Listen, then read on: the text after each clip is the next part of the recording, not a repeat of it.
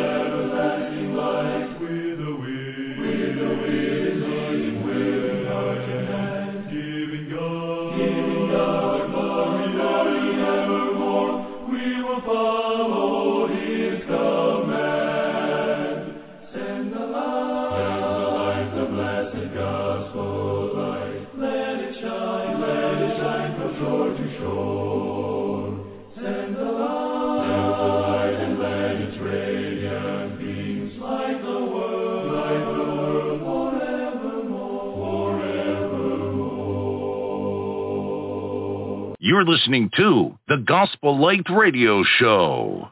Good evening, wherever you are in the world listening to this radio broadcast. Stevie B's Media Production presents the Gospel Light Radio Show. I'm your host this evening, Stevie R. Butler.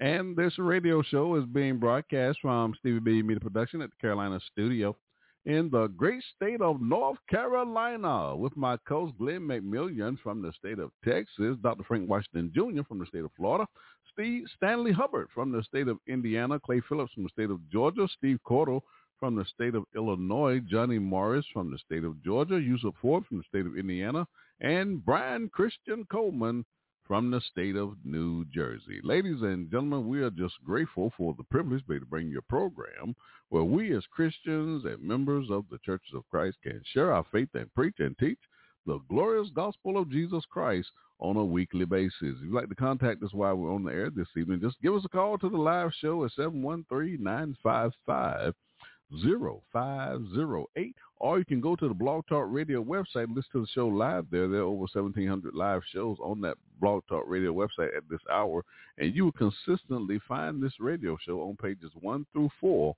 of that website. You'll find that show on page one of the website this evening. What a blessing. If you have any questions or comments for any of my co-hosts on the show, you can send your emails to my new email address, butlersteve1009 at yahoo.com, or you can call Stevie B Media Production at the Carolina Studio at 910-491-6405. Now, again, this program is brought to you by members of the Churches of Christ. And if you need any assistance in locating a congregation in your area, please feel free to contact us. Now, folks, get out your Bibles and study along with us here on the Gospel Light Radio Show. You're listening to the Gospel Light Radio Show. Before we go into our program for this evening, I would ask that you would bow with me in a word of prayer that we may thank God for this opportunity. Our most kind, gracious, loving Heavenly Father, the Father of our Lord and Savior, Jesus Christ. Father, we thank you for this day. We thank you for allowing us to go through the various activities of the day and placing it on our hearts that we are on this broadcast and we're prepared now to present a portion of your holy and divine word. Father, we pray that you will be with our co-host on the show this evening, Dr. Frank Washington Jr. and Yusuf Ford, as they break unto our listeners the bread of life. And also my co-host Steve Cordle, who will be answering our question that on the hearts of so many. We just pray that you'll continue to bless them and their families that support their efforts. They may continue to sow the seed of the kingdom. Lord, we pray that you'll bless our listeners who are tuning in via Blog Talk Radio as well as through social media. We pray that they may listen well, that they may consider their eternal stance before you and that their hearts may be pricked. And it will cause them to ask the question, what must I do to be saved? Father, we thank you so much for sending on begotten Son, Jesus Christ our Lord. We're just so grateful for his precious sacrifice on Calvary's cross. We recognize that without such a sacrifice, we would not have a hope of eternal life. Father, even now, we ask you to forgive us for the transgressions of our own heart. We know our flesh is weak, and we often fall short of thy will. For I pray that you will continue to bless us and keep us and love us all the days of our lives. and if we have been faithful until death. Father, we pray that you will save us. For us in Christ's name we do ask it all. Amen. You're listening to the Gospel Light Radio Show. In the first segment of the broadcast, my co-host is Dr. Frank Washington Jr. He serves with the West Broward Church of Christ there in Plantation, Florida. He'll be making his proclamation of the gospel of Christ.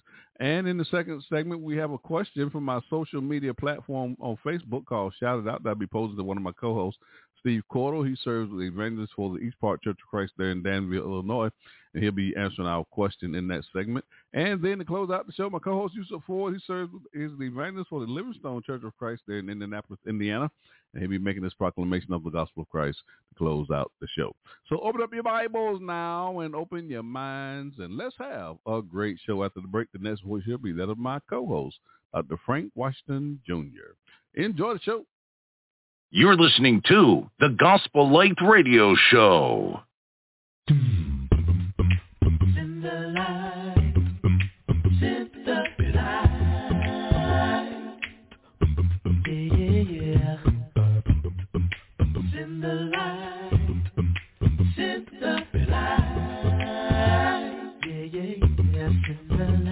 There's a call come ringing on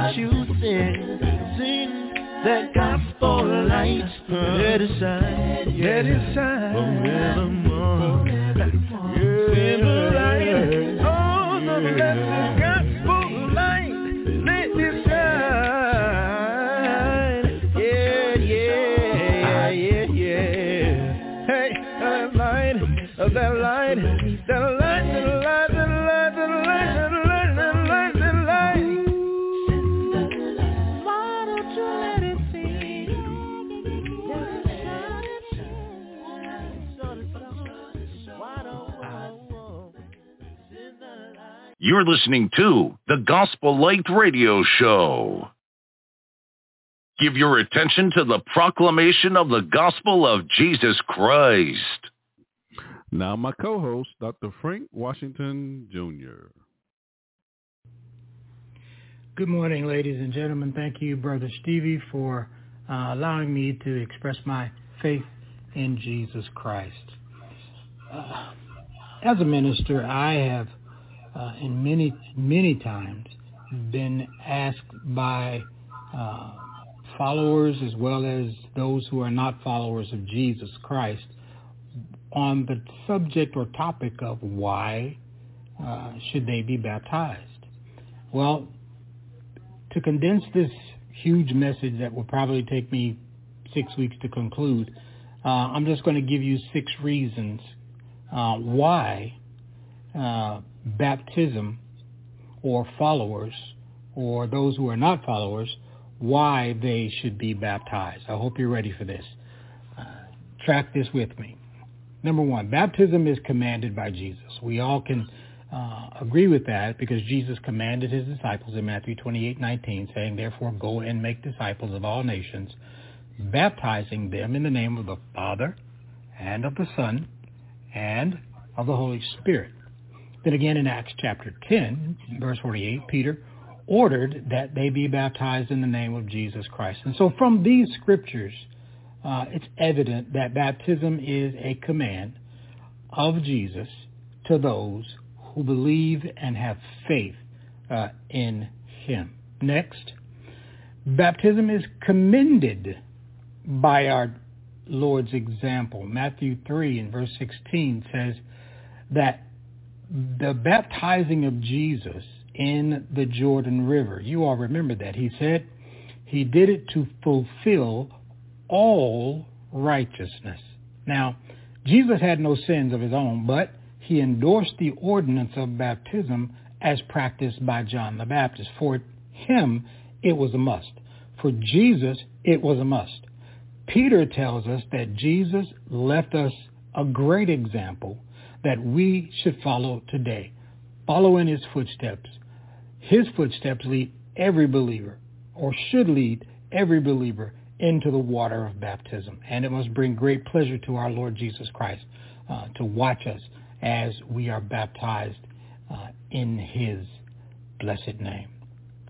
Next we have baptism uh, was a common practice of the early church. In the early church, baptism was a common practice uh, done by those who were believers in Jesus Christ. In Acts 2.41, uh, the Bible tells us, those who accepted his message were baptized. And then about 3,000 souls were added to their number that day. Great lesson. Uh, great text. The first Christians baptized were baptized on a regular basis as people were getting saved. And it's a common practice today. But there are a lot of other verses that we could use and, and go to. Here are just a few. Acts chapter 8, 35 through 38. Um, Acts chapter 16, uh, 14 through 15. Acts chapter uh, 10, verse 43, and on and on.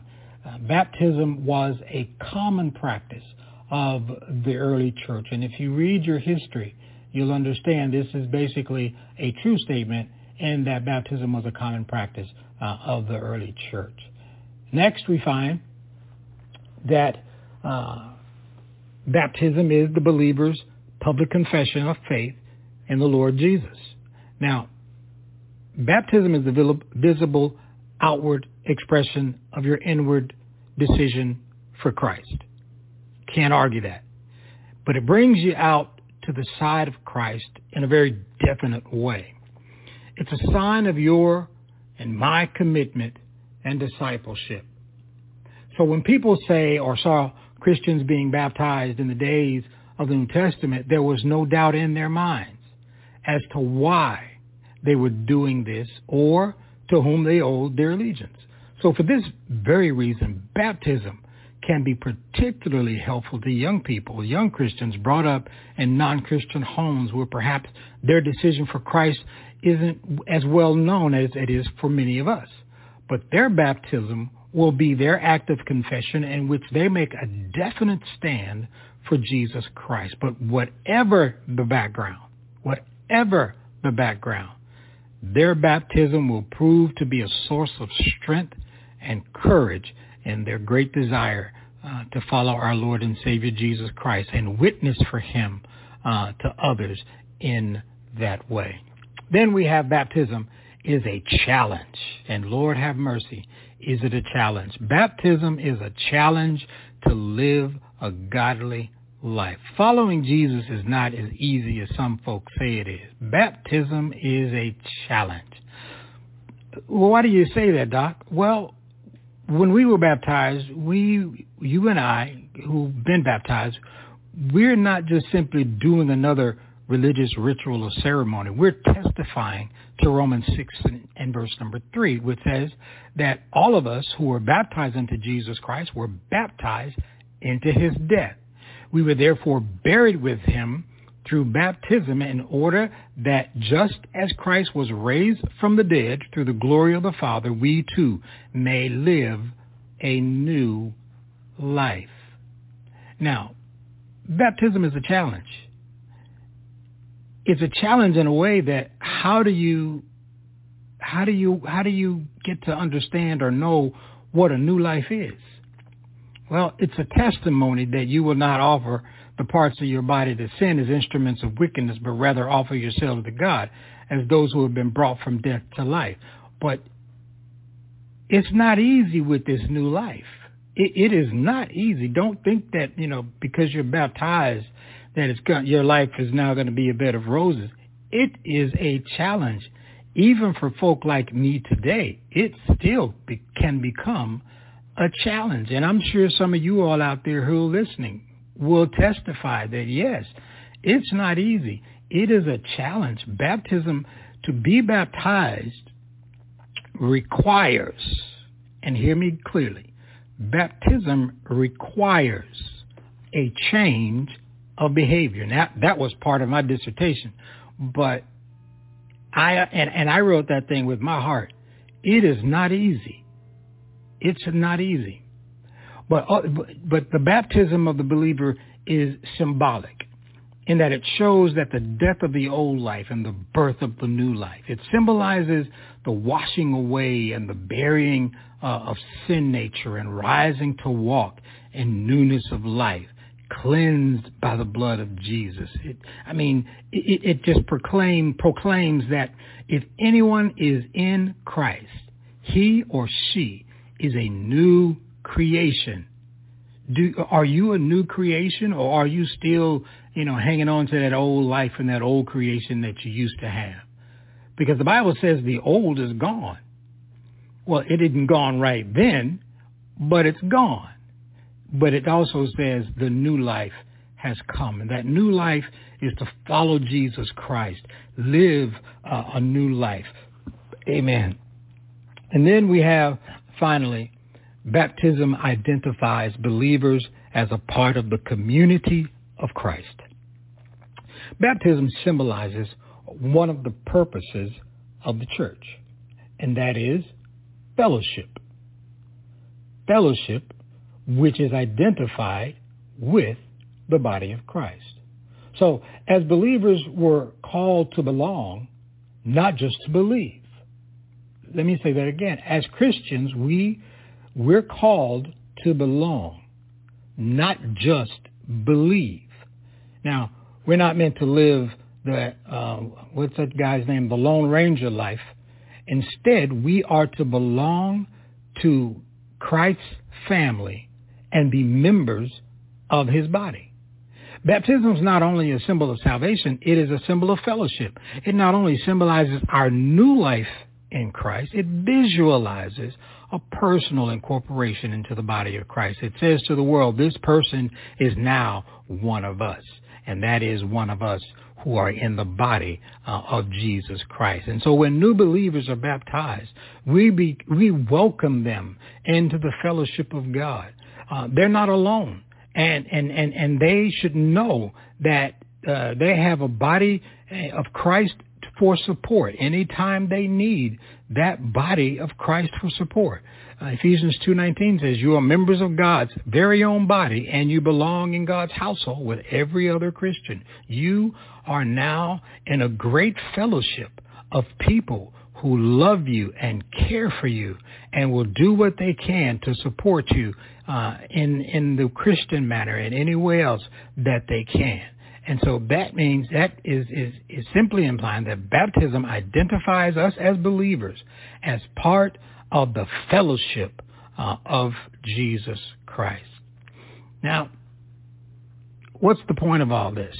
Well, when you consider the six reasons, and really these six reasons are basically sermons that I, I teach, but when considering the six reasons why believers should be baptized, it's clear to see that when a Christian is baptized or an individual who is lost is now baptized in the name of the Father, Son, and Holy Spirit, they are being identified with everything that God is and everything that God represents. Amen? And so the believer is publicly identified as a child of the Most High God. Well, this lesson is yours. I thank you for listening. Uh, keep your hand in God's hand and stay in God's grip. God bless you. You're listening to the Gospel Light Radio Show.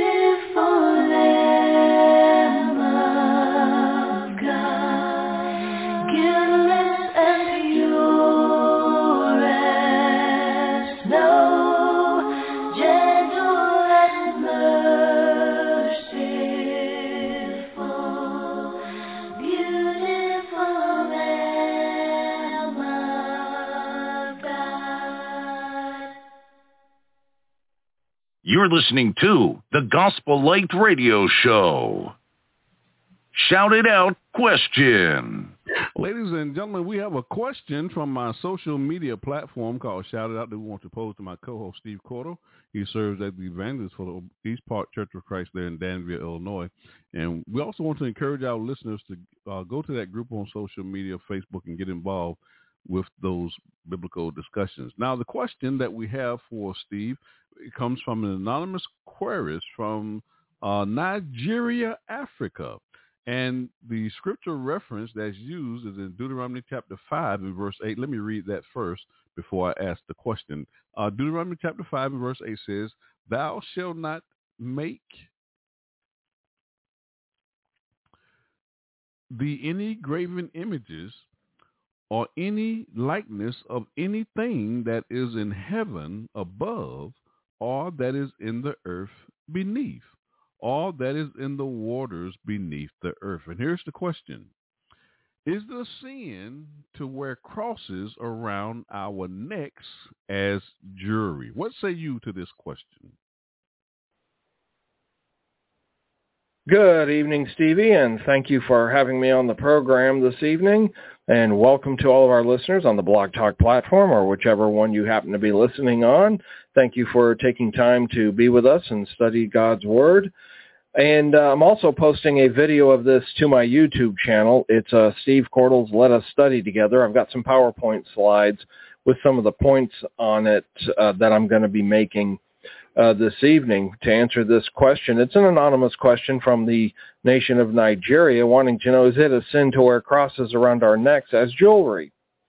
Now, as I was preparing this answer, I thought of some other things that we do, and I'm going to tie them into the question of things, for instance, T-shirts that people like to wear advertising their faith or ball caps. I've got one here that says, uh, God is good all the time.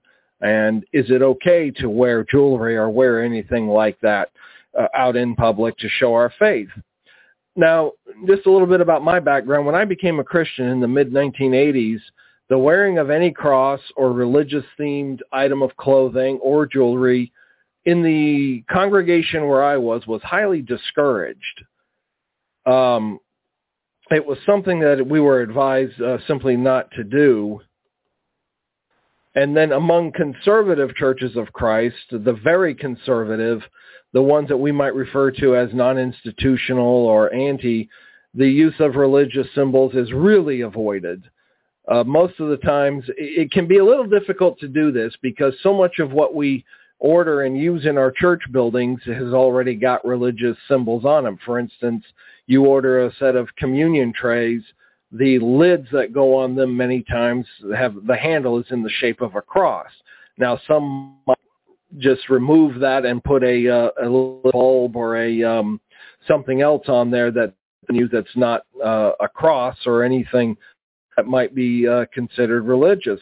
Now, why is that? Why do we typically discourage the wearing of religious themed items? Well, some have told me that they think it cheapens Christ and the gospel.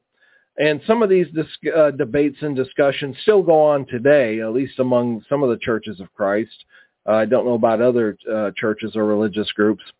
Uh, some will argue not only does it cheapen Christ and the gospel, but early Christians didn't do it, that Jesus wouldn't do it, and then uh, uh, sort of a common fallback we see sometimes is that, well, you know, that's something the denominations do, and we don't want to be a denomination. Now, there's several ways actually to answer this question as it was presented by the listener in Nigeria. One is we can look at the cross as an instrument of torture. It is an instrument of torture and death, and uh, therefore we shouldn't wear it. I heard somebody once ask if Jesus had been uh, executed instead of on a cross, if somebody had used a shotgun, would we be wearing shotguns around our neck and putting uh, shotguns on display in our church buildings? Uh, you can do with that what you will, but there is a point, I think, to be made of what the cross was used for, and that we don't use other instruments of torture and death as uh, signs of our faith or anything else. A second thing to keep in mind is that the cross can become an object of worship. You look at some churches where their church buildings and the, and the altars and the content in them receive a lot of the devotion that God should receive, and they give a lot of devotion and homage to these objects that the pagans in the Old Testament seem to give their idols. A third thing to consider is the cross maybe is simply a reminder uh, to the wearer of Christ's sacrifice. And then there's a fourth one that I'll mention uh, when we get towards the end of the talk here. I'm going to save that one uh, for last. Now let's look at the text. Deuteronomy chapter 5 verse 8, and I've included some verses after it uh, just to get an idea of the context. But chapter 5 verse 8 says, You shall not make for yourself any carved image. Some translations will say any graven image. Any likeness of anything that is in heaven above, or that is in the earth beneath, or that is in the water under the earth. You shall not bow down to them nor serve them. The Lord your God, or I, the Lord your God, am a jealous God, visiting the iniquity of the fathers upon the children to the third and fourth generations of those who hate me, but showing mercy to thousands to those who love me and, and keep my commandments. Don't ever forget that part. Now the problem or the issue seems to be whether or not we're bowing down to these images. The Hebrew people were not to bow down or worship any statues or idols. God had forbidden them to intermarry with the nations around them because they will lead your heart after other gods. And you can look at First Samuel, or rather uh, First Kings chapter 11, and see what happened to uh, Solomon for all his wisdom and what he did when he got mixed up with women of other nations. Now, James Burton Coffman uh, stated that to the modern mind, this prohibition seems like much ado about nothing. What could be the harm of images? Well, to begin with, the prohibition here is not against the aesthetic arts or photography or anything like that. Note the words unto thee, he uses the old King James, but uh, unto thee or unto you, indicating that it is a religious image which are forbidden, objects of human adoration and worship. Note also he says that the prohibition is multiple. Religious images must not be made Men must not bow down to them. Men must not serve them. And the reasons are profound. By its very nature, any religious image is false, being a lying presentation of what is allegedly represented. God could, and this is uh, Gary uh, Harlan Hall in his commentary on Deuteronomy in the College Press NIV commentary series. He said God could not be represented in any way for he was the creator, not a part of the created world. He was also invisible. The polytheistic world was again quite different, having no reservation about representing their deities in both animal and human form. God's jealousy was a function of his exclusive covenant loyalty to Israel. He deeply cared for his people and expected exclusive loyalty in return. Because of his loyalty, God rewarded loyalty in Israel or punished disloyalty. Verses uh, Deuteronomy uh, chapter 5 verses 9 and 10 are not stating some inexorable law of divine determinism, but expressing the uh, greatness of God's mercy and love. So what we're seeing here is that, first of all, God is a jealous God. God could not be represented in any way uh, through human means. He is also invisible, and his jealousy is a function of his exclusive covenant loyalty to Israel. Now remember, this is Old Testament here, but we also have to consider the pagans, that they are polytheistic. They had many gods. Uh, I can't, in fact, as far as I can tell, uh, the Hebrews were the only monotheistic people in that region in that time. In fact, pretty much throughout the world, all the religions were, were uh, had many gods, polytheistic. Uh, he says the polytheistic world was again quite different, having no reservation about representing their deities in both human and animal form. The influence of idolatry is passed down from fathers uh, to children, just like we're supposed to pass down our faith uh, to our children. So in the Old Testament, no, they could not make any sort of idols. They could not bow down to them, could not worship them. But we're living under the new covenant. So what do we do with that? Well, here's the thing. In Acts chapter 15, we have what's known as the Jerusalem Council. And they're having a dispute over circumcision. uh, should Gentile men who come into the, the faith have to be circumcised. So they had a back and forth and a big discussion about it. And beginning in verse 19 of Acts chapter 15, James stands up to give the decision, uh, the kind of the decision of the court, if you will. And he says, therefore, I judge that we should not trouble those from among the Gentiles who are turning to God, but that we write to them to abstain from things polluted by idols, from sexual immorality, from things strangled, and from blood. For Moses has had throughout many generations those who preach him in every city, being read in the synagogue uh, every Sabbath. So James knows that this is a big issue with the Judaizers. So he's suggesting some recommendations here that are going to be ap- applicable to Gentile Christians who associate with the Jewish Christians, uh, especially those who are among the dispersion who've been chased out of Jerusalem, which happened back in uh, Acts chapter 8. So he's trying to promote unity among the brethren uh, here, and he wants Christians to live together, of course, in in uh, peaceful relationships and be able to fellowship one another. So he wants them to avoid polluted food. Now, in our present day structure, this probably doesn't make a whole lot of sense. But for Gentile believers during that time, uh, every word in the command to abstain from things polluted by idols was meaningful. And this could have a lot to do with food because meat in the marketplace many times uh, was part was there and it had been part of an animal that was offered to a pagan god. So it was creating uh, issues there uh, in the church, and God does not want his people uh, obviously to be associated with uh, idols. We've already seen that uh, in the Old and the New Testament. Now, the commentators tied, most of them that I looked at, tied the clause, things polluted by idols, into food in the marketplace and that sort of thing. But it doesn't actually say food. It says uh, from uh, to abstain from polluted by idols.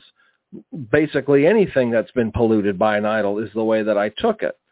Uh, so therefore, as Christians, we are not to give our honor, our uh, reverence, or anything like that to an object. Then in 1 Corinthians chapter 10, let's consider there what Paul said. And keeping in mind all the problems associated with the city of Corinth, Paul said, Therefore, my beloved, flee from idolatry. I speak as to wise men. Judge for yourselves what I say.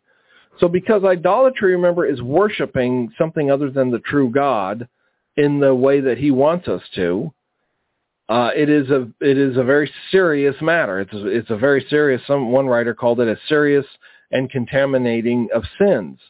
It strikes at the very character of God when we worship an idol because we're declaring that this, uh, whatever this idol is, is our God. And so uh, he's telling us here to flee. Get as far away from it as you can. So do not make your cross or any other object uh, an idol or an object of worship, an, ob- an, an object of worship that uh, belongs to God. And if you're just wearing a cross just as a piece of jewelry, I don't see how you're worshiping it or uh, making it any sort of an idol what if though I want to wear it just as a reminder? Okay, I honestly don't know anyone who actually worships crosses or objects. I do know some of what we like to call high churches that do seem to give a little too much attention uh, to statues and things that are uh, in their church buildings. But I don't know anyone who actually prays to an object the way, say, uh, the uh, uh, ancient people might pray to a tree or to something, some idol they have made.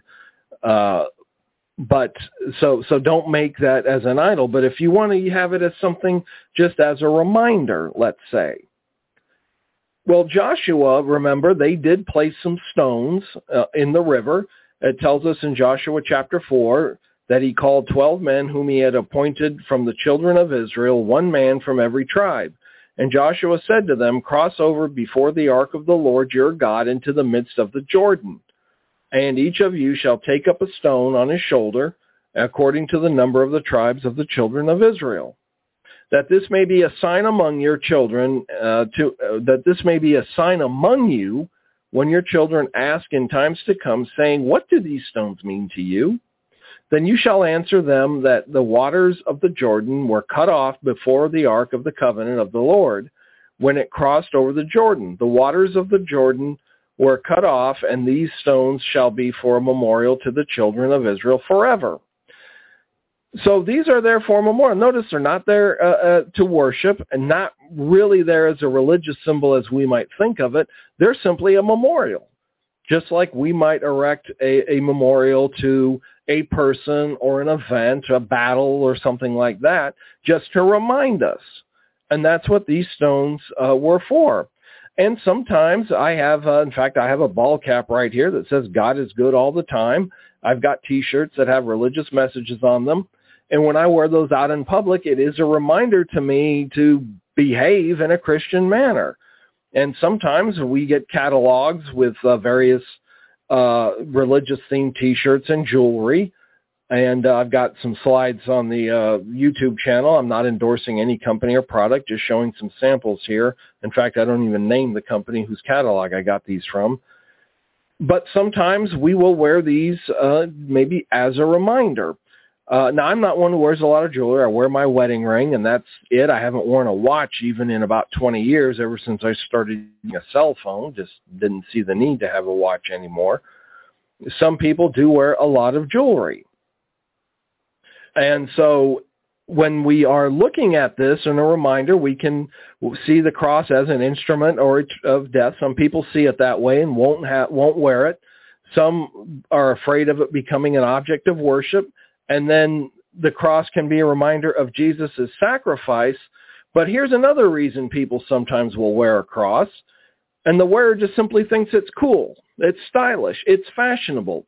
It's sentimental. Grandma gave me this cross on my uh, 10th birthday or something. They could be wearing it for that reason. Now, here's a caveat. And I don't know if the person who submitted this question is male or female, uh, or what the cultural norms of uh, his or her society are. And understand we do live under the new covenant now. We don't live under the old covenant. But here is something to keep in mind when you are wearing a cross or any kind of jewelry. First Timothy chapter 2, Paul said, I desire therefore that men pray everywhere, lifting up holy hands without wrath and doubting, and in a like manner also that women adorn themselves in modest apparel, with propriety and moderation, not with braided hair or gold or pearls or costly clothing but which is proper for women professing godliness with good works. Now notice this is not prohibiting uh, jewelry or anything like that. I, I went to school with um, some preachers' kids. There were uh, four people, uh, four kids in the family. I went to school with three out of the four. And I one time asked one of them because I noticed their parents didn't wear wedding rings. In fact, no, none of the married people wore wedding rings. I didn't see any chains. Any the only jewelry, if you want to call it that, that I saw anybody wear was a wristwatch. So I asked about this, and he said, "Well, because we think it, it would be worldly mindedness." That if I can wear a wedding ring on this finger, what about wearing a ring on this other finger, and then going to gold chains and and uh, necklaces and that sort of thing, and you do with that what you will. But to some folks, that is a concern. But Paul here in 1 Timothy is adding to instructions on the behavior of women some wardrobe uh, issues, obviously, and looking at these items as examples of impropriety in the Ephesian context. You know, contemporary application uh, appeals to modesty. Uh, he had in mind attitude and character of these Christian women, that, that they adorn in modest apparel with propriety okay, that they don't get really fancy with their with their uh, clothing. And I think there's a, an application here that men can uh, pick up on. That whatever we wear, we should not be showing off fancy clothing like James talked about to where we're expecting any kind of special attention or anything like that. We need to be reflecting Christ. Uh, and to what degree would wearing braided hair, gold or pearl or anything like that by a Christian woman limit her ability to represent Christ is something she's going to have to answer for her own community and her own culture and her own uh, situation. Uh, again, I don't know much about Nigeria. In fact, I don't know anything about Nigeria, but I can think of some situations here where someone going in dressed as Paul is describing here, it would create some problems. But on the other hand, I can think of some places where you might go in with some braided hair and something fancy and nobody's going to look twice at you. Now, in this word for modest, here's another mistake we make sometimes is we try to take our 21st century English and use it to define first century Greek words. This word here for modest is a word that refers to order or arrangement. What is orderly? What is decent? Uh, the ancient writer Plato presents someone who is uh, as a citizen who is quietly fulfilling the duties that are required or incumbent on him and is not living in a disorderly way. Uh, Plato associates such a person, just as Paul does, uh, with a sensible, self-controlled, one who voluntarily places limitations on his own freedom. And this is from the Complete Word Study Dictionary of the New Testament. So the virtues of this word, which is kosmios, K-O-S-M-I-O-S, uh, is not only the propriety of dress and demeanor, but of our inner lives and our uh, expressing uh, of, of our of our lives. So looking back at the question, is it a sin to wear a cross around our necks as a piece of jewelry? My answer, just to sum it all up and, and tie it up as best as I can in a nice, neat little uh, package, is wearing a cross is not a sin if it is not an idol or object of worship. And this would go for baseball caps or T-shirts with religious messages on it. If it is modest, it's not a sin. If the wearer is not violating his or her conscience, that we see in 1 Corinthians uh, chapter 8, where he's speaking specifically of, uh, of um, eating of meat offered to idols. But if something is going to violate your conscience, you shouldn't do it and you should not force anyone else to violate their conscience. And then again, something else I had thought of as I was putting this together was the cultural norms of your area. Again, I don't know this person's norms for their culture or their community. If there is something in your community that it would be an offense for you to wear a cross uh, to the church assembly or out in public, then I would not wear it. Um, save it for another time if you're around people maybe that it doesn't bother but if it is going to be a hindrance to you preaching the gospel, definitely do not wear it. So uh, maybe I've muddied the waters a little bit more, but that's the answer that I have. If you have any questions, uh, you can contact me uh, through 2timothy4.2.3 at gmail.com, and, uh, and I can uh, give uh, uh, answers to questions or through my YouTube channel, social media, Thank you for the opportunity to be here, Stevie. Thanks for the opportunity to answer this question. We'll see you on the next broadcast. Shout it out question. You're listening to the Gospel Light Radio Show. I know.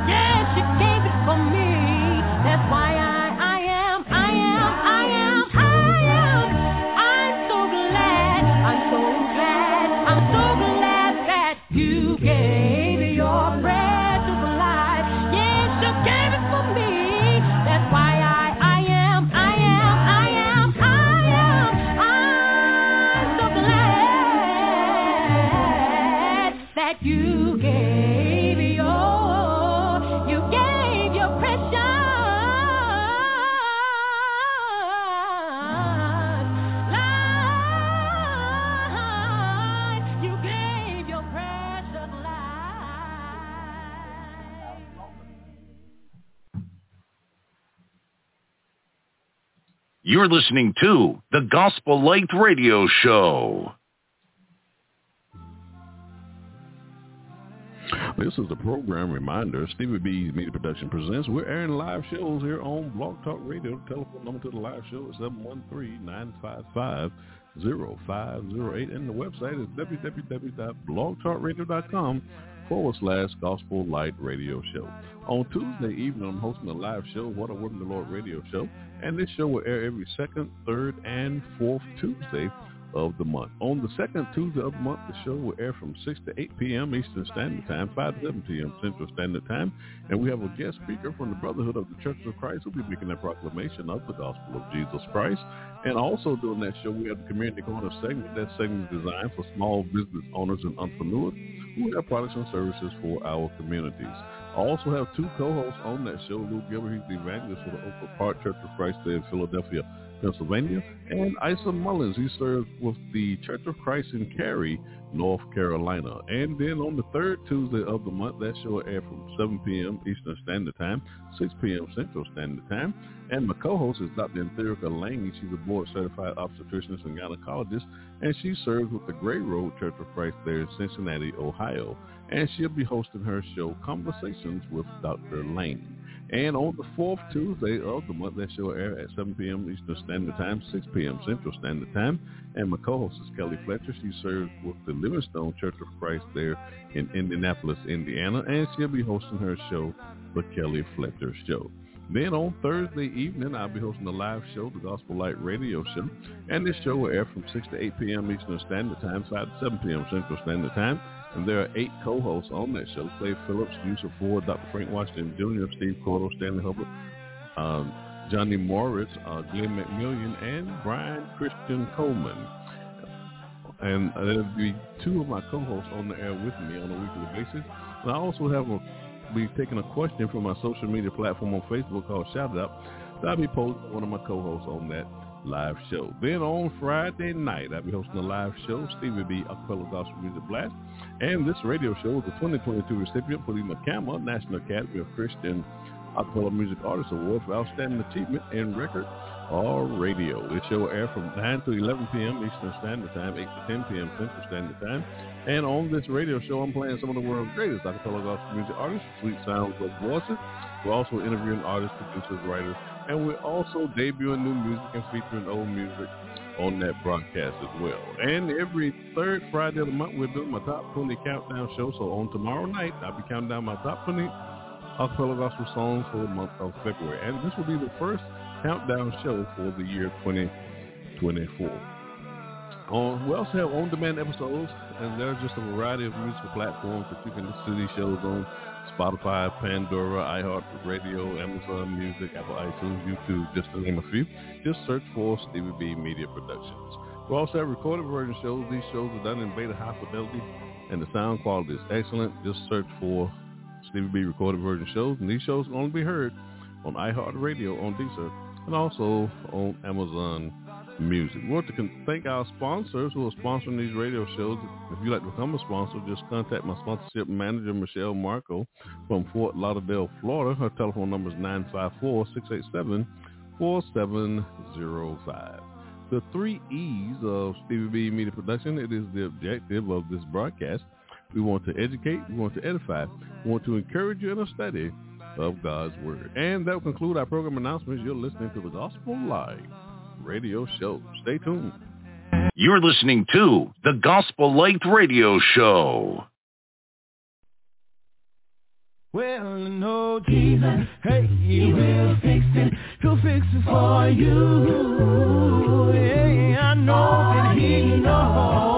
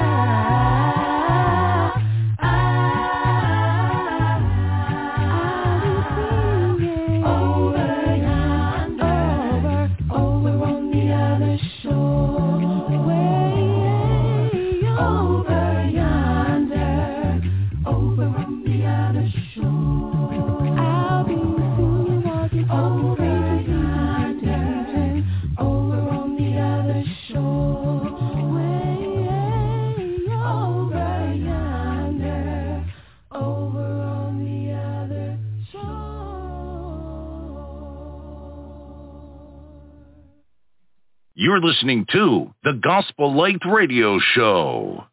Give your attention to the proclamation of the gospel of Jesus Christ. Now, my co-host, Yusuf Ford. Good evening, Brother Stevie, and thank you for this wonderful opportunity to share a few thoughts with this splendid audience. Hello, ladies and gentlemen. Welcome to the Gospel Light Radio broadcast. So glad you decided to spend some time with us tonight. As always, I like to present messages I believe everyone could benefit from, and tonight is no exception. Every family needs a hero or hero heroine. My subject for consideration is We Are Noah.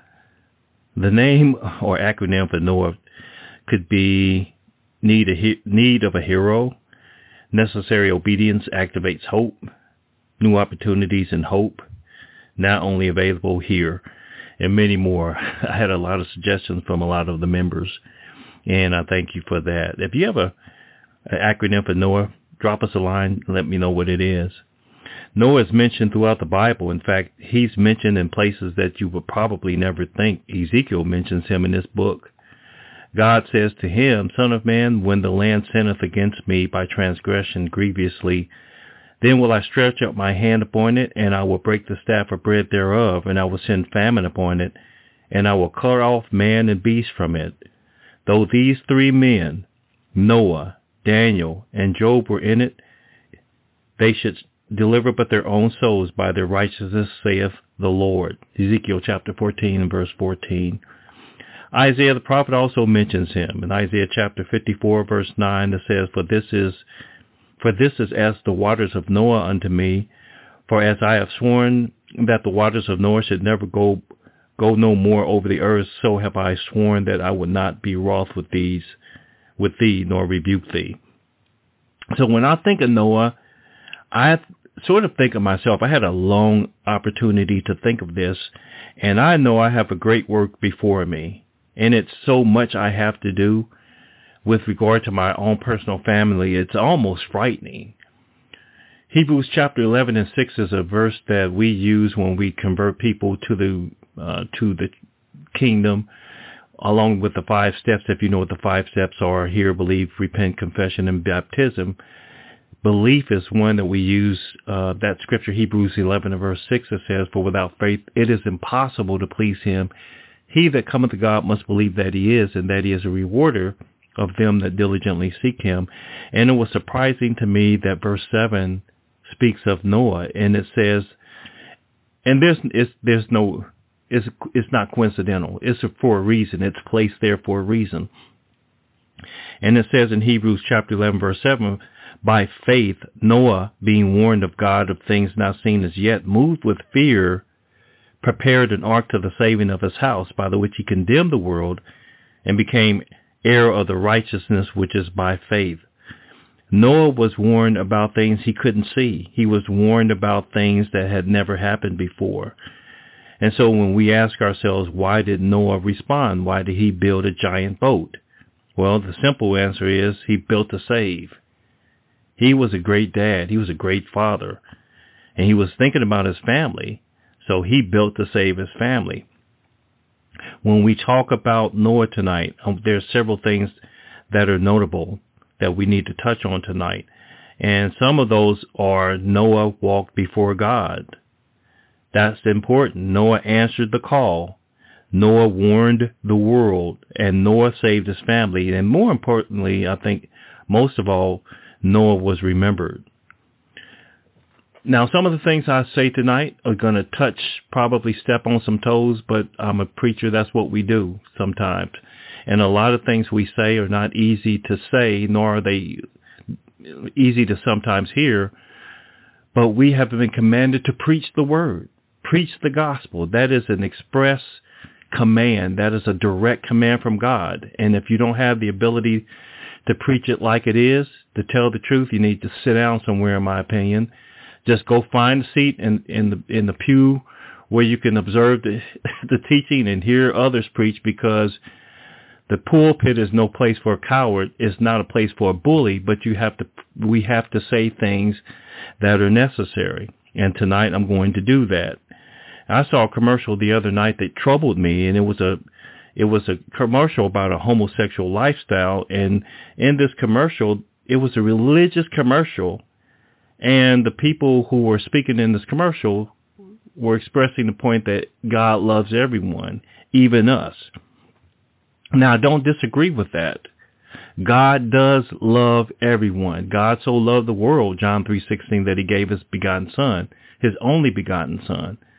And he loved the world so much that he literally sacrificed his own his own son to save the world. So I don't agree with that. But what I do uh, what I do disagree with is God does not like certain lifestyles. God does not agree with homosexuality. He does not agree with that lifestyle. The Bible doesn't condone it.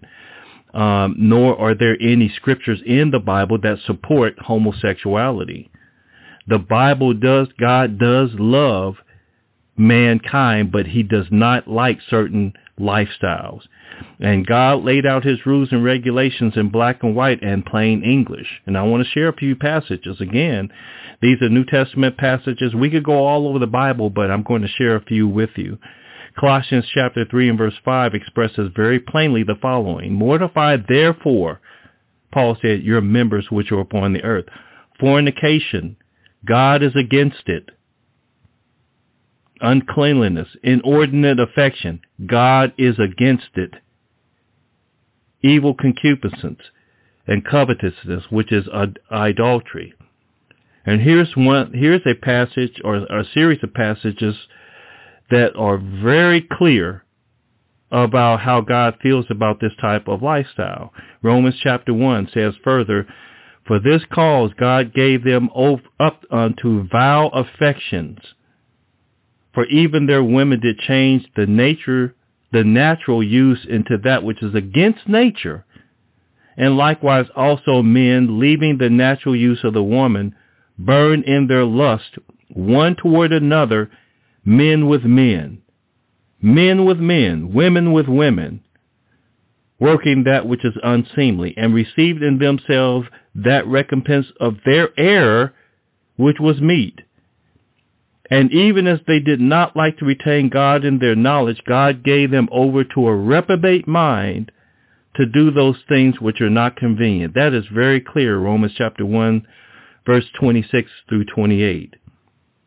God does not approve of those things and that type of lifestyle. Does God love them? Yes. Is it legal? Yes. But it is sinful and God does not approve of it. And there are many more passages to support that thought. But Noah was not so. In fact, the Bible says in Genesis chapter 6, I believe it is, verse 9, these are the generations of Noah. Noah was a just man and perfect in his generation, and Noah walked with God. And sometimes what we need to tell folks may not be easy to say our family members, our sons and daughters, our grandchildren, that they need to make changes. And every family is in need of a hero. You can either, we can either be the hero of our, of our family um, or not. But necessary obedience activates hope, and that's what they need. Now let me put it in perspective. You are the Noah of your household you will either be the Noah and save your family or not. And I'll tell you why. If you're a member of the church, if you're uh, if you've been baptized into the Church of Christ, you have within you the means to save not only your family, but to save the world. We have the gospel in our minds. God placed it there for that reason for us to share it with the lost. We have a treasure, a treasure in our minds and in our hearts. And God placed it there not only for you and for your family, but for the world. 2 Corinthians chapter 4 verse 6 says, For God who commanded the light to shine out of darkness has shined in our hearts to give the light of the knowledge of the glory of God in the face of Jesus Christ. But we have this treasure in earthen vessels. We are the earthen vessels in which this treasure rests, that the excellency of the power may be of God and not of us. God placed that treasure in your mind and in my mind, and we need to remember that. Remember that. You can allow it to, to, to be there and you can share it with your family and save your family. You can share it with your friends. You can share it with your neighbors. You can share it with your coworkers. You can share it with your uh, with the community that you live in, and it's possible to save the world. It's possible to save these people. It's up to us. It's up to you and I. Will you live up to that uh, to that responsibility? Will you be the the the Noah that your family needs? Will you be the Noah your parents may need? Will you be the Noah your children need? Will you be the Noah your aunties and your uncles need? Will you be the Noah your cousins need? You, you, we either will be the Noah that they need and share it, or they possibly will be lost. So Noah was building this ark. And I have to ask you, if you've been in the church all these years, what are you building? What have you been building? Have you been preparing for preparing your ark for this great coming? The Lord is coming back. He's definitely coming back, and he could come back soon. It could be in our generation. It can be in our lifetime. And so who have you invited into the ark? Who have you made an appointment to go study with? Who have you convinced to come out of the world, to come out of darkness into the Lord's kingdom? We have work to do. You and I have work to do. We have to walk before God as did Noah. Noah answered the call, Genesis chapter 6 and verse 13. And God said unto Noah, The end of all flesh has come before me, for the earth is filled with violence through, through them, just like today. And behold, he said, I will destroy them with the earth. Make thee a, a ark of gopher, uh, wood Room shalt thou make in the ark, and shall pitch it within and without with pitch. Ladies and gentlemen, it's time to build something worthy of, uh, of setting sail. Don't just be out there in the church whacking away in the woods, tearing down, whacking away at trees and just building recklessly. We got to spend quality time here. And Jesus said of some, which is why it's so important in Luke chapter 14, lest happily after, after he has laid the foundation and is not able to finish, all begin to mock, saying this man was not, this man began to build but was not able to finish. What a horrible thought. Not enough preparation went into it. Not enough dedication went into it. Not enough investment went into it. Not enough thought went into it. And probably not even enough effort went into it. And I'll tell you today, I'll tell you tonight, it's serious. It's serious. It's that serious. Noah answered the call and was ready to build. And perhaps some of us, and I've seen this in the church far too long, we would rather somebody else do it or not get involved at, at all. And I'll give you an example of what I'm talking about. In that same chapter in Luke, some said, uh, they made these pitiful excuses and they and one by one the bible says with one consent began to make excuses. The first guy said i bought a piece of ground and must need go see it. I pray thee have me excused. No. Another said i bought five oxen five yoke of oxen. I i got to go prove them i pray you have me excused no and the last character said, well, I just got married and I cannot come. Over and over, people make excuses. And maybe we're those types of people. And these poor souls didn't even have enough respect for the Lord, for the Master to come and tell him himself. To tell them himself, themselves. They sent somebody else. And that's sad. And so the question really is, are we re- are we busy? Are we ready? Are you ready to save your house? Are you ready to save your family? Are you willing and ready to save your relatives? Are you ready to save your colleagues? Have you prepared to save the community that you live in? We always talk about, well, if, uh, it's so much crime in this neighborhood. People are just doing this, that, and the other. Well, how many of those doors have we knocked on to try to share the gospel to change the dynamics of your neighborhood? Are you ready to save the world? Are you ready to save the community? Or are you going to be like those folks in Luke 14 and just begin to make excuses? Noah warned the world. Second Peter chapter 2 it says, and spare not the old world, but save Noah, the eighth person, a preacher of righteousness. He was a preacher. I admire that in, in Noah. And then in Genesis 6 and 3 it says, And the Lord said unto to him, My spirit shall not, not always strive with man, because he is also flesh, yet his years shall be a 120. His, his uh, days shall be a 120 years. So poor Noah was out there preaching the gospel for 120 years, and we call it preaching the gospel. He was preaching 120 years. And Jesus says something about it in Matthew 24. He says, For as in the days that were before the flood, they were eating and drinking, marrying and giving in marriage until the day that Noah entered into the ark, and they knew not until the flood came and took them all away. So also shall the coming of the Son of Man be. It's going to happen the same way. They're going to get caught off guard. They're going to be unprepared. And while some people are out sharing the gospel and, and the good news, as we call it, and trying to save others, there are others of us that are just sitting around because we say, well, I'm not very good at that sort of thing. That'd be like your neighbor's house being on fire and you waking up in the middle of the night, well, I better call the fireman. I'm not going to get involved because I, I haven't taken that type of training. I'm just not good at fighting fires. You do something. You do something. Even if you make a mistake, you do something.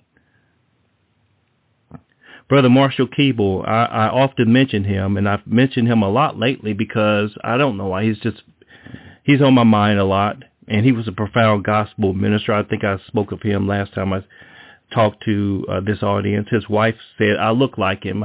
I met, I had the opportunity to meet her. She said, he looked just like Marshall, or Marsh as they called him." But he was a great storyteller, and I remember hearing a story by uh, Brother Keeble. He told of his mother, and allow me to share the story with you. He um he believed in telling the truth. He preached the truth.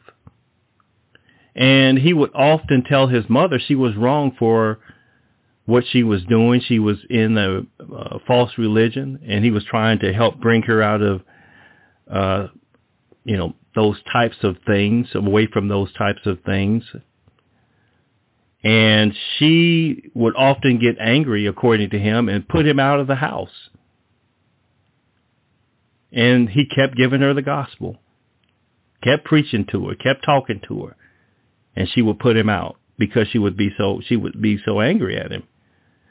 But he says that one time he was at a gospel meeting and in the middle of the meeting he got a call from his mother and his mother said, Can you Marsh, can you come home? And he said he was frightened because he didn't know why she asked him that and he said that he asked Are you okay? Is everything okay? And she said, Yes, I'm fine. I need you to come home so you can baptize me. And he said he finished the meeting rushed home, took her great confession, and baptized his own mother. He said that was the greatest work he ever performed. Tell the truth, ladies and gentlemen. Tell, tell the truth. Tell the truth. Even if people get angry at you, even if they put you out of their homes, tell your children, tell your parents, tell your friends the truth. Well, Brother Ford, if I do that, I won't have any friends. Jesus said in John 15 and 14, you are my friends if you do whatsoever I command you. I have but the need of one friend. And if Jesus is my friend, that's all the friends I need. But remember, iron sharpeneth iron. Your friends will listen to you. Your family may be upset with you. Your children might be upset with you, but they love you. And they're dependent on you to tell the truth. Tell the truth. The Bible says in Genesis 8 and 1, God literally remembered Noah. It says it right there. And something else that, that struck me in that book, Genesis 7 and 1, and the Lord said unto Noah, Come thou and all thy house into the ark, for thee have I found, have I seen to be righteous before me in this generation. God is looking at our lives. We have to live up to this, to righteousness. We have to. There are certain standards we have we have to live up to before our families. It's not enough to talk about it. And it's not enough to give them food and raiment and a place to stay. We have to prepare for them an eternal home. I remember Paul reading where Paul said uh, that if a man didn't take care of his family, he was worse than an infidel. If any man provide not for his own, and especially for those of his own household, he's worse than an infidel. And it's not enough to provide for them food and raiment. What about their souls? Well, Brother Yusuf, if I do that, uh, people are going to be angry with me. We are so cowardly sometimes. We're so cowards. What about the Lord? There was a there was a store here in Indianapolis called 7-Eleven many years ago. I think they were bought up by Double Eight or something like that. 7-Eleven, and they had, you know, a lot of expired food, meats that were questionable. Uh, mostly, mostly, most of, most of the things on the shelves I wouldn't buy today. But 7-Eleven went out of business. And when you think of God, think of 711. Psalm 711. Because it says, the Lord is angry with the wicked every day. God is angry. He's angry with this country. He's angry with this world. He's angry with our lifestyles. He's so upset. He's so disappointed. And I have to believe he's disappointed in the church because we have sat down on the job. We have become complacent. We have gone along to get along. And sometimes we need to wake up. We have to wake up. Noah worshiped God in a way that God was so pleased with him that he saved not only Noah, but he saved him his house. Something that I remember Noah did in, in closing. Noah offered a sacrifice to God, a sweet smelling Savior. God smelled it, and God promised to never destroy the, the world again. And it was because of Noah's faith, because of his walk, because of his love. Peter said, Eight souls were saved by water. Eight souls were saved by their father's faith. Eight souls were saved by their father's dedication. Eight souls were saved because their father worshiped God and then Jesus or God added the water. My friends, you got it. We have to do something. We have to do something. Remember, you are the hero of your family. And remember, salvation now only available here. New opportunities and new hope. Necessary obedience activates hope because you are the hero or the, or the heroine of your family. Don't sit down. Stand up. Stand with God. Don't just sing the song, Stand Up with Jesus. Live it every single day. We are Noah. You are Noah. May God bless you and God strengthen you to do what you need to do to save your family, your friends in this community. God bless you. Thank you, Brother Stevie, for this wonderful opportunity and have a blessed week.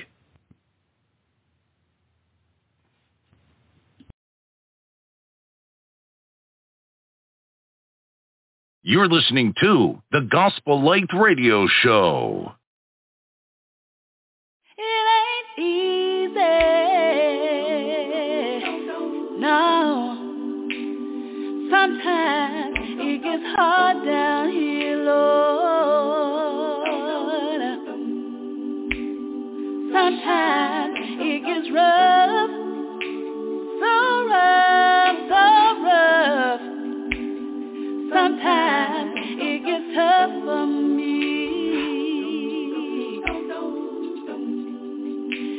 Has anybody been lonely all by yourself?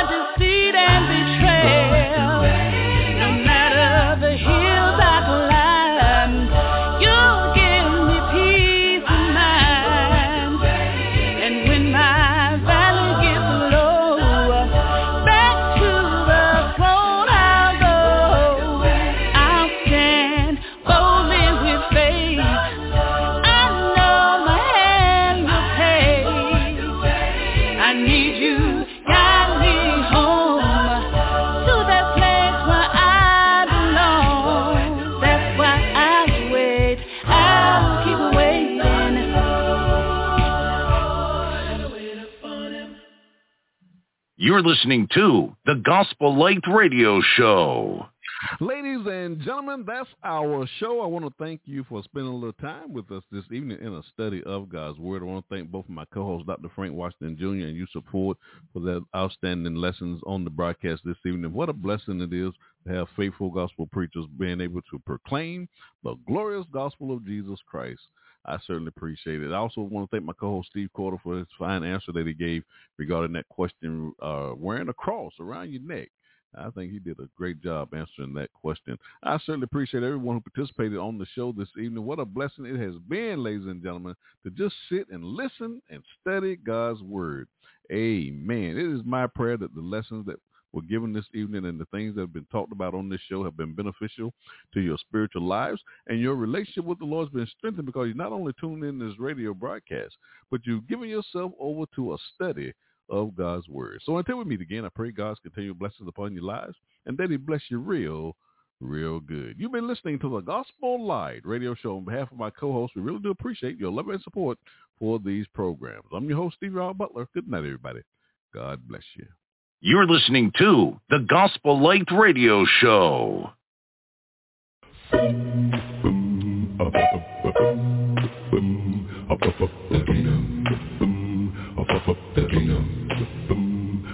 Our heart's desires must face the winds of doubt. Expecting things from above and wanting now.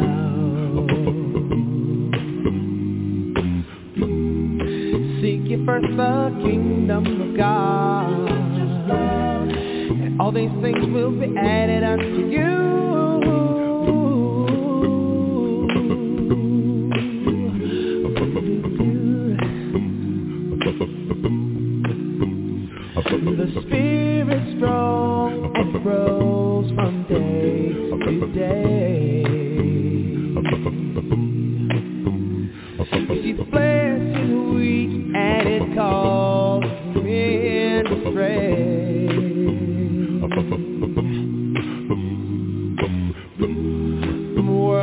Treasures take a hold of you. We'll turn the wisest man into a fool.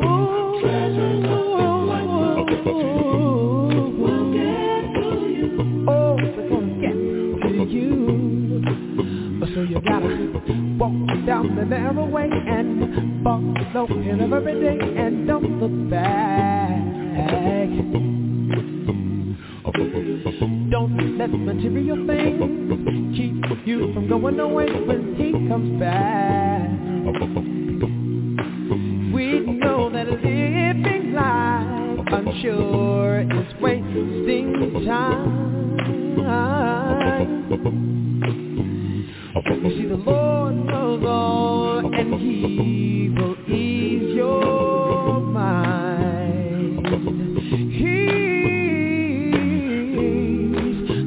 us everything we have to do.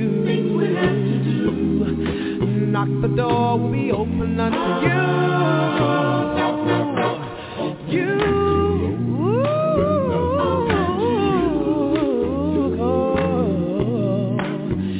Got to walk down the narrow way and follow him every day and don't look back. Let material things keep you from going away when he comes back.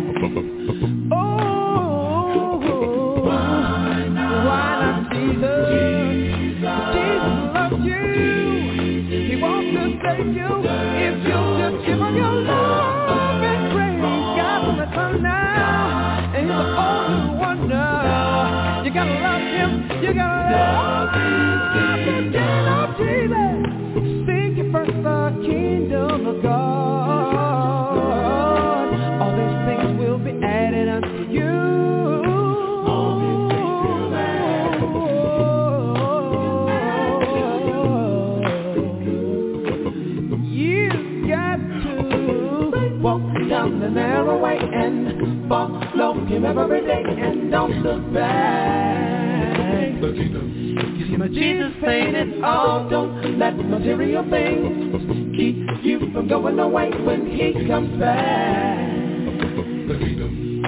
Coming back for you. Stop, stop, to double it up, no. Stop, stop, to double it up, no. Stop, stop, to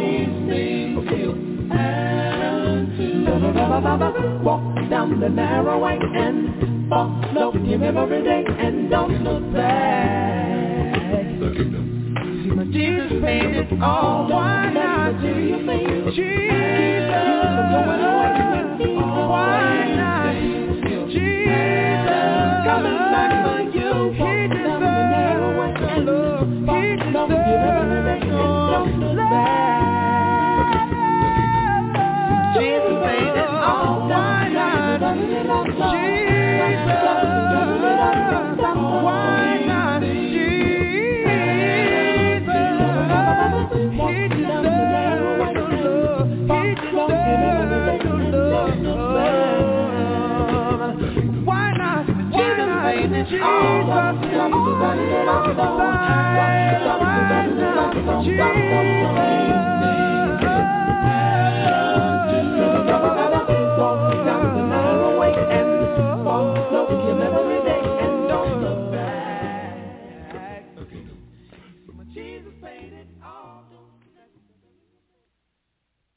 You're listening to the Gospel Light Radio Show.